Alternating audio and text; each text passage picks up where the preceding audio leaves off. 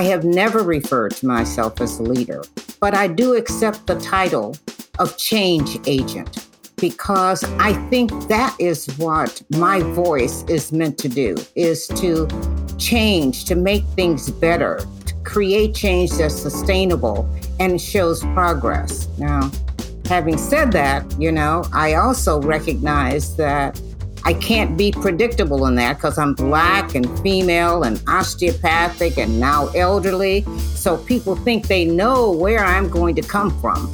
So, one of the things I had to learn was that words were important, how you have to engage people, and it's not what you say, it's how you say it. And it's not about being right or wrong, it's about moving forward. This is the Visible Voices podcast. I'm your host, Dr. Risa E. Lewis. In today's conversation, I speak with Dr. Barbara Ross Lee, to be clear, listeners, I was a bit starstruck during this conversation. Before we got started, we had a pre meet. And during that pre meet, number one, I asked her what she would like me to call her. And she said, Call me Barbara. So when you hear me speak to her in a first name basis, it's only after first getting permission out of respect. You're also going to hear me ask her age. And I asked her, Is it okay if I ask your age? And she said, Sure. During that pre meet, she said, Resa, why do you want to speak with me? And I said, Barbara, why would I not want to speak with you? You are a legend, and I've been hearing about you since I started medical school in 1992. So, a little bit about Barbara. She's the first African American woman to serve as the Dean of a United States Medical School. That was Ohio University Heritage College of Osteopathic Medicine from 1993 to 2001. She's the first osteopathic physician to participate in the Robert Wood Johnson Health Policy Fellowship she served as a commissioned officer in the United States Naval Reserve's Medical Corps, where she achieved the rank of captain. She's the recipient of nine honorary degrees and many national awards. Most recently, the ACGME Annual Diversity, Equity, and Inclusion Award was named in her honor. It is the Barbara Ross Lee DO DEI Award. When we get to the conversation, I've asked Barbara about her childhood and her can do attitude you grew up in Detroit. You are the eldest of six children. And you early on made this decision to pursue education and healthcare. Share a little bit more about that. I think it was based upon, you know, the circumstances of growing up poor in the city of Detroit. And it was at a time when opportunities were very, very limited, you know? And so you gain a perspective on I had to decide whether to let the environment define me or whether I needed to be who I wanted to be. And I was fortunate and privileged to have parents who would allow me to be and do what I wanted to do. As the eldest, as a girl, there wasn't the you can do this, you cannot do that? None. Absolutely none. It's fantastic. You earned admission to Albion University and you ended up going to Wayne State. Tell us about that. Well, I won a National Merit Scholarship to Albion, but it was tuition only. And again, going back to the economic basis, I couldn't afford to accept the scholarship. So, therefore, and it was really at the last minute, I realized my mom and my dad both tried to find some way to fund my going on to Albion, and they couldn't. And at the last minute, I applied to Wayne State University, which was local and I could commute, and that's where I went. Yeah, and there's a lot of your path, your journey that really highlights some aspects of education and becoming a physician and healthcare that is still relevant, rings true today. So, for example, someone may get admission to a university, but if you pay their tuition but don't help with books, help with living expenses, what have you done? Absolutely. And, you know, when we hear students talking about the debt load today, we still don't have a way of handling some of those day to day living issues that have a cost attached to them, you know, which is part of what I'm looking at. You can borrow money for a scholarship, but who's going to pay the water bill? And so we have to look at our students and the pathway as a journey and it's not a journey that's easily paved. It's not a straight shot. There are challenges along the way because we are people too, and we have lives too. Mm-hmm. After university, you, and I may not have this order correct, so walk us through this. You were a medical technician. You ended up pursuing education. In fact, you obtained a master's of education. Among a few other lanes and pathways, you did end up in the second class at Michigan State in 1970. I describe my journey in a football analogy, which is a broken field run. And as with the, the football analogy, I had a team who was helping, but they weren't. I was the one that was out front and trying to make things happen. The first thing I learned was with a bachelor's degree in biology and chemistry, there aren't a lot of jobs there, or at least at that time, on the market for those particular skills. And so I had an opportunity of working in a hospital laboratory happened to be an osteopathic hospital, which was my first experience with osteopathic medicine.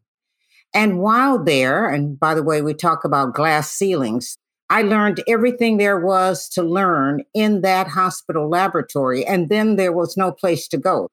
At the same time, uh, President Kennedy created not only the Peace Corps, but the National Teacher Corps. My husband was a teacher, so I thought this was an opportunity. I would join the National Teacher Corps, get my master's degree, and teach K 12 and have summers off with my husband. What can I say? Yeah. And so that's how the master's degree came about. And the Teacher Corps had a real commitment to underserved educational needs of underserved populations. And so it was a good match, a good match. And in fact, it fed into my long term dreams, which were either to be a teacher or a physician. So I got a mm. chance to be both. How did that offer of admission to Michigan State occur?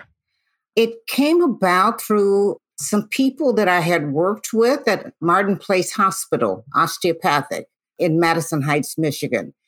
They were involved in supporting the start of this new osteopathic medical school. They were recruiting students and they got in touch with me and said, Would you be interested? Now, this was like March or April of the same year that I was supposed to start. So I had to sign up and take the MCAT within two weeks in order to qualify for admission. That was fun.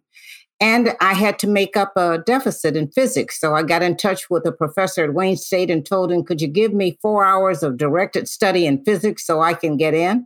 And I did, and I got in. This can do attitude that permeates you, your personality, your work ethic, your journey, where did it come from? Family, family, especially the women in my family who were just can do people, you know? Yeah. Listeners are wondering, I'm wondering, how old are you? I am 81 years old. Yeah. Do you feel 81? No. And I only started to even remembering that I was 81 because my children continued to remind me, not the people I work with. They wouldn't dare. how old do you feel? I don't know. Um, 60. And have you liked aging? I haven't found anything to dislike. I will tell you for the first time when I turned 80, all at once, I recognized that people in professional settings react to my elderly posture the same way they used to to my being black and female. You know, it's like all at once there's a different interaction that they extend to me. So it's funny. Tell us more. Well, I happened to visit an ophthalmologist. There was a third year ophthalmology resident who was rotating with this ophthalmologist. And I, I'd never met her before. She walked in and she says, Here, sweetie, come sit over here. She knew, she knew she had said the wrong thing. Can you believe wow. that? And we do that kind of stuff, you know, uh, that's all part of kind of the the social cultural context that we live in, that she felt comfortable. And I challenged her. I said, What would make you think you could call me sweetie? And she said she calls all her female patients sweetie, and they like it. I said, I doubt if they like it, but at least I'm the first one to tell you they don't like it. They have names. And you if you value or respect them, use their names. Bill Bradley and Bill Bradley as related to Barbara Ross Lee. So let me just fill in the audience. In 1991, you became the first osteopathic physician fellow of the RWJ, the Robert Wood Johnson Health Policy Fellowship. And that, correct me if I'm wrong, that situation sort of changed everything for you professionally. It did. It gave me a view of possibilities. It also gave me a perspective on where the real underlying issues in healthcare lie and how they require policy changes to fix them. Because we spend a lot of time with individual issues, and that's progress. But fundamentally, we have some really structural problems to our healthcare system. And we can work all day dealing with all kinds of issues, telemedicine being one. But until the system is structured to focus on the health of the population, then we're not going to be as successful as we should be or could be. I call that, mm-hmm. and the people in the profession laugh at me. I call that we got to get to the high ground. Yeah. And your relationship with Bill Bradley, who I knew because of basketball. yes. Such a bright man and such a good heart. Such a good heart. And he had, because of his experiences in basketball and internationally, he was one of those people who understood the problem as it related to women, as it related to minorities. He understood the problem of the inequities that become a part of the daily lives of underrepresented minorities. And so it was such a great experience. And I chose his office, by the way, because I was going to choose Michigan. That's what I knew was Michigan. But the senator from Michigan was embroiled in some issues at the time. And so I wanted to select an office where the senator sat on the finance committee, which is where Medicare and Medicaid are flow from. And New Jersey was one of those states that I could choose a senator from. And New Jersey has similar issues and problems as Michigan. So that's how I chose Senator Bradley and how he chose and accepted me as a part of his team. Yeah. So, in addition to your clinical practice, you started your research health policy practice really looking at vulnerable populations, and you've spoken about elderly, uninsured, underinsured. Can you tell us a little bit more detail? We're all aware of the literature and it gives you all the data on disparities, but it wasn't until I started my own private practice that I had to try and navigate those barriers to help my patients. So my perspective was not trying to become an accepted member of the hierarchy of medicine, but my perspective was to be a voice for those people that the system didn't adequately serve.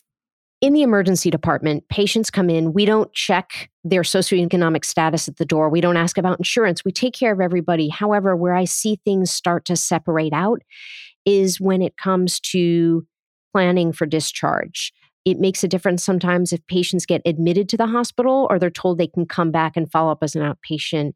Do they get taken to the operating room right away or is there a delay? Can they fill their prescriptions? Can they not? Can they get an appointment with a specialist or do they have to go to the clinic where the appointment isn't for six more months? So, through that lens, and in your experience, where does this access and privilege play a role? We understand that continuity is important to healthcare and health maintenance. But at the same time, that's not how our system is structured to deliver it. And so, if you don't have the economic wherewithal to be able to engage in that continuity of care, then healthcare becomes episodic. And that's what we see in underserved and underinsured and poor communities. It's episodic care. Okay. And the worst thing of all is to get the care and not be able to get what you need to treat that diagnosis. And that exists a lot more commonly than we want to recognize. The structure of our system, as much as we admire what we can deliver, we are not delivering it to the population that we serve. Moreover, and I wanted to use the word moreover right there, people have said that we have a sick care system, not a healthcare system. And what you just shared about episodic care and financial literacy, healthcare literacy, bingo, this is part of the problem with the way our healthcare system was built. Years ago, when I was doing a lot of international training, one of my colleagues from India pointed out that all of the data that we collect about health status and health care is billing data. It is not patient data. And that is such a fundamental problem of the system. And now I'm terrified. We're going to start using AI and algorithms that are based upon billing data. And you and I both know every physician will say no matter what you see in your interaction with that patient, what you put in the chart is what gets paid for, not necessarily a comprehensive view of the patient that you just treated. I'm Dr. Risa E. Lewis, dropping in to tell you about a book that Dr. Adair Landry and I wrote. It's called Microskills Small Actions, Big Impact. It's a business self help book being published in April of 2024 by HarperCollins. We believe every future goal, complicated task, and healthy habit can be broken down into simple, measurable, and tiny skills that you can practice and then excel by removing obstacles, overcoming assumptions, and maximizing your potential at work and in life. You can pre order it now. Go to bookshop.org, amazon.com, or wherever you buy your books. All right, let's get to a very important year 1993. You became the first African American woman dean to administer a med school in the United States. You were the first Black woman dean of a medical school. And I didn't know it, by the way. I didn't know it until months later when the Association of Family Practitioners sent out a notice in their newsletter that I was the first Black female dean of a medical school. I didn't know that. I never aspired to be a dean of a medical school. I did, however, aspire to accepting positions that amplified my voice. And that position amplified my voice. The listeners are now like nudging me, nudging me, nudging me because I have two questions I ask my guests, and you just set me up perfectly. Barbara, when did you realize that you had a voice? When did you start using that voice? I realized that I had a voice or that I needed a voice as a medical student. I recognized that I had a voice once I began interacting with patients because patients needed for me to have a voice. Physicians didn't need for me to have a voice, but patients did. And it was an opportunity for me to really serve that community that had been there for me. And so all of my experiences have been to provide a voice for the people we serve, not for the profession that I'm in. It's for the people we serve. And when you look at it from that perspective, you get a better view of the things that need to change in the healthcare system. So, you know, one of the things that I hear all the time now from the medical students, every medical student you talk to is a leader, by the way. You know, that's the new phrase. I hate the word I'm starting to. I have never referred to myself as a leader, but I do accept the title of change agent because I think that is what my voice is meant to do is to change, to make things better, to create change that's sustainable and shows progress. Now, having said that, you know, I also recognize that I can't be predictable in that because I'm black and female and osteopathic and now elderly. So people think they know where I'm going to come from. So one of the things I had to learn was that words were important, how you have to engage people. And it's not what you say, it's how you say it. And it's not about being right or wrong, it's about moving forward. Yeah. I want to go back. You said in med school you realized you had a voice. Were there any specific scenarios you recall? My voice in medical school was with my colleagues. We were in a small class, and they truly did not understand the issues related to disparities of underrepresented populations. And so they would come to me and ask the most naive questions you ever want to hear. You know, I had two children, two babies when I started medical school. My daughter was a year old, my son was three. And I had one of my uh, classmates come up to me and said, You adopted those kids, right? I said, What? You adopted those kids because if you have children, you're supposed to weigh much more than you weigh. So you couldn't have, and you know, the naivete of that. And that was when I realized that I needed to have a voice of common sense because, mm-hmm. you know, these were, yeah, medical students still are young adults. They haven't had life mm-hmm. experiences and they're coming at the issues from their own perspective, their own uh, experiences.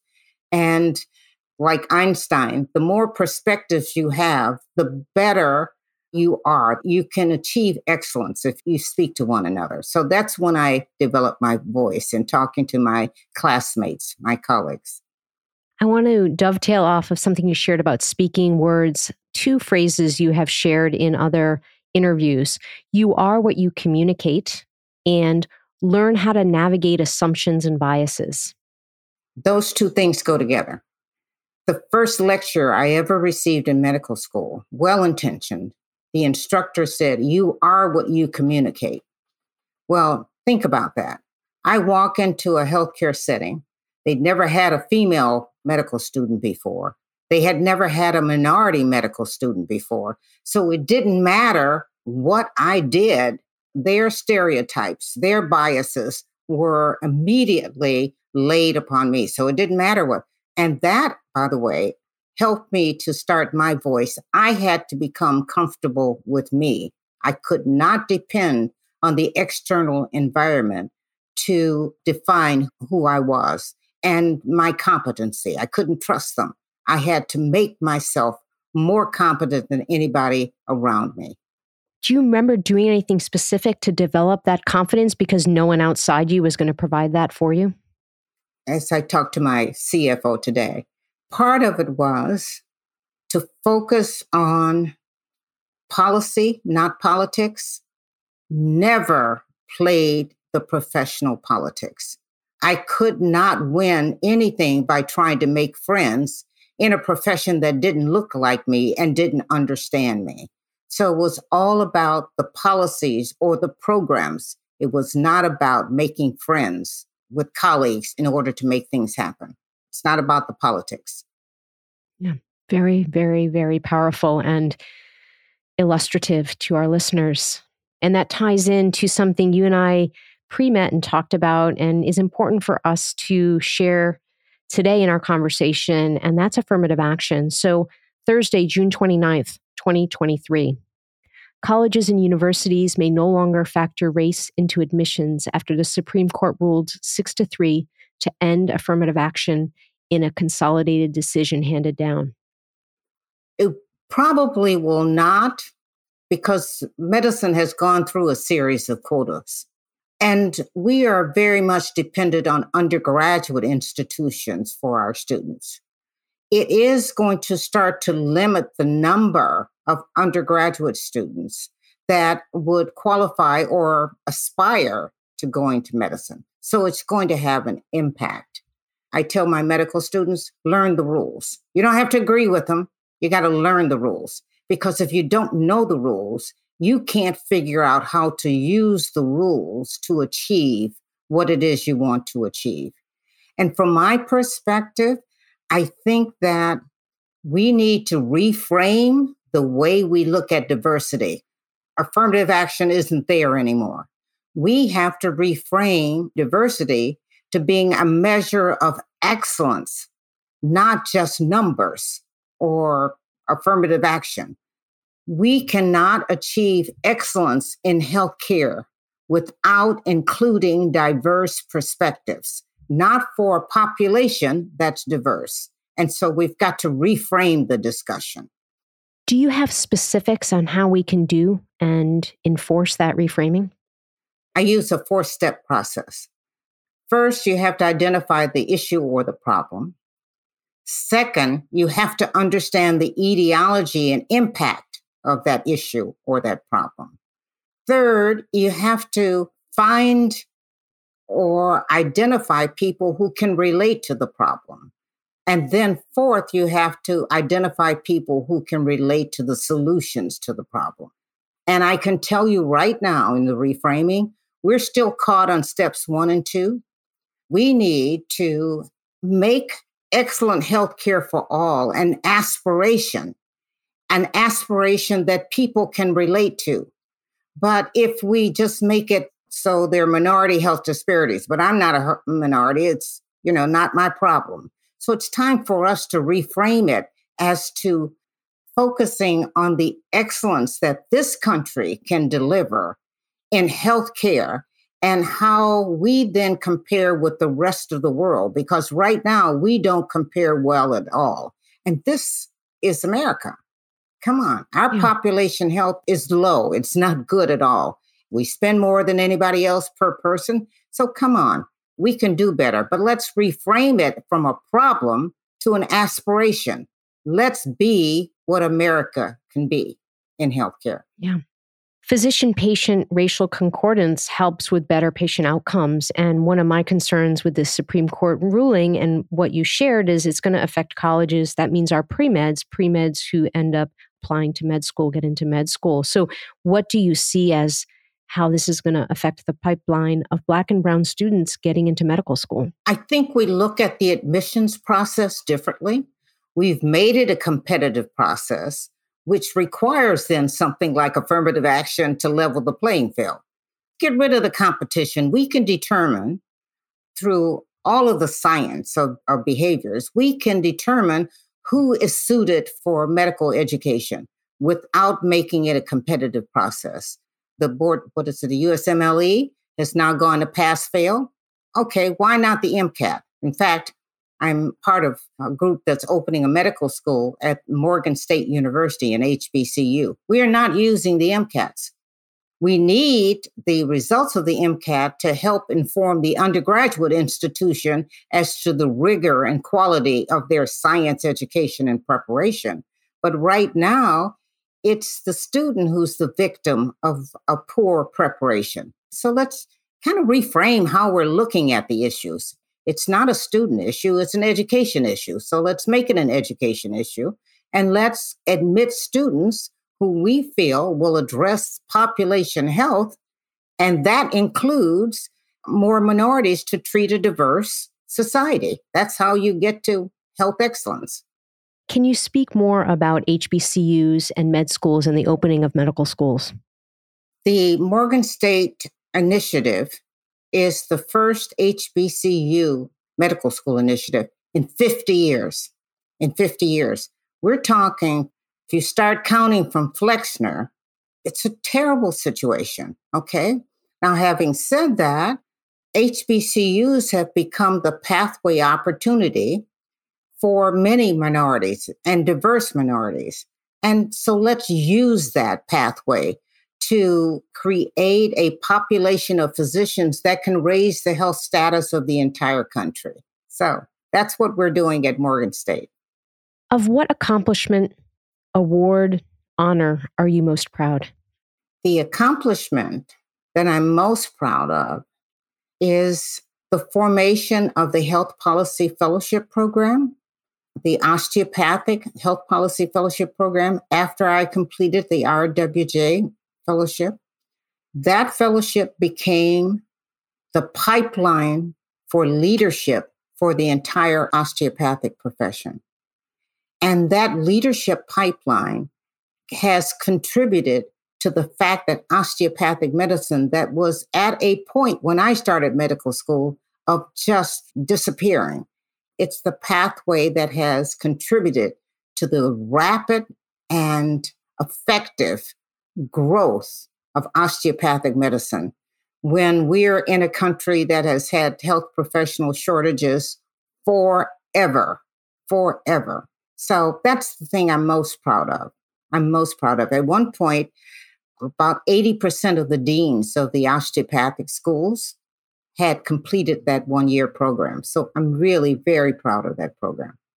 Congratulations. Thank you. For listeners that aren't medical or aren't as read in allopathic and osteopathic, how do you give the general audience an understanding of the complementary and contrasting nature of these two paths of medical education? Osteopathic medicine began with a philosophy that all human beings deserved health care. And that happened at a time when the science was not what the science is today. But the observations were that the human body has the ability to heal itself, and that as a physician, we should help that healing. It doesn't take a physician to identify disease. A physician has a responsibility to heal. And it's that kind of human centered approach that has informed osteopathic medicine over the last, what, 100 years, 125 years now, I think. The difference is fundamentally in philosophy, although, you know, we don't have a philosophy class in osteopathic medicine, but it's based upon our teaching the students how to interact with patients. And part of that is that we spend a lot of time in osteopathic medicine teaching osteopathic or osteopathic medical students how to use their hands, how to use their hands to diagnose. I mean, I can palpate a lesion that most MDs couldn't even begin to come close to. To use their hands to diagnose, to use their hands to treat musculoskeletal problems, which is what most people think about when they hear osteo, which is bone. But more than that, we use our hands to communicate caring with the patient. Osteopathic physicians touch their patients. They just don't go in at the bedside getting a verbal history, which is why the issue of telemedicine is going to be a challenge. How do we bring that touch into that process? Because it's that touch that creates a feeling of caring in the patient, as well as a sense of trust. You trust somebody who touches you. And so we have challenges ahead.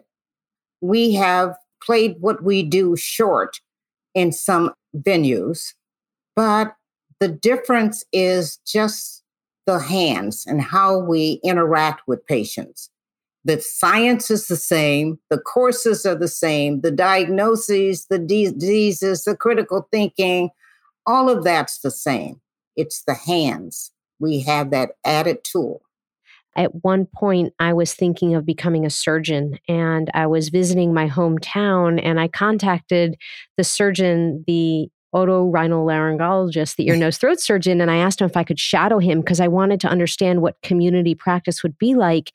And he was super excited, super generous with his time, in addition to office hours coming into the operating room with him. So we went to change to go into the operating room, and the two doors said doctors and nurses. There was no men, women for changing room and toilet facilities. It was doctors, nurses. And that is analogous to your experience going through training. Absolutely. There were no facilities for women. So I changed with the nurses. Now, having said that, I also actually I keep threatening to write this book on my own, but not alone. The nurses had my back in medicine. They stood up for me because again, I was working in an environment that was heavy with stereotypes and prejudices, and they covered me. I knew that at least I would get a fair shake with the nurses. So, yeah. What keeps you up at night? I sleep like a baby. I'll tell you what keeps, if there's an issue and I don't have a plan, or I can't come up with a strategy for addressing it. I can't go to sleep until I have a plan. Your legacy. I want my legacy to be that I was an example of all of the groups, the underrepresented groups that I am a, a member of, a part of, and that my example identifies the potential resource for health care of this population and not to be marginalized because of all of those specific characteristics black, female, osteopathic, family practice, elderly, all of those things, parent. So I want my legacy to be an example of a change agent that can result from all of these underrepresented communities. The Resa wrap up. Special thanks for Dr. Barbara Ross Lee for joining me in conversation. I loved it. I think it's safe to say that Barbara completely understood the Resa personality, and Resa feels as if Resa completely understood the Barbara personality. Some take home points, listeners. Number one, words matter. Be deliberate, be careful, and intentional with your words. Number two, choose policy over politics. Number three, be a change maker. Barbara prefers to be considered a change maker over a leader, but wink, let's be clear Barbara is a leader. Finally, the role of community and family. When Barbara shares her story and her professional journey, it's very clear that as an anchor, family and community brought her along when she had questions, when she felt unsure, when she didn't have a clear path, or when she needed resources, it was her community and it was family that brought her along.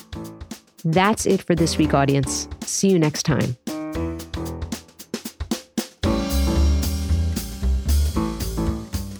The Visible Voices podcast amplifies voices both known and unknown, discussing topics of healthcare, equity, and current trends.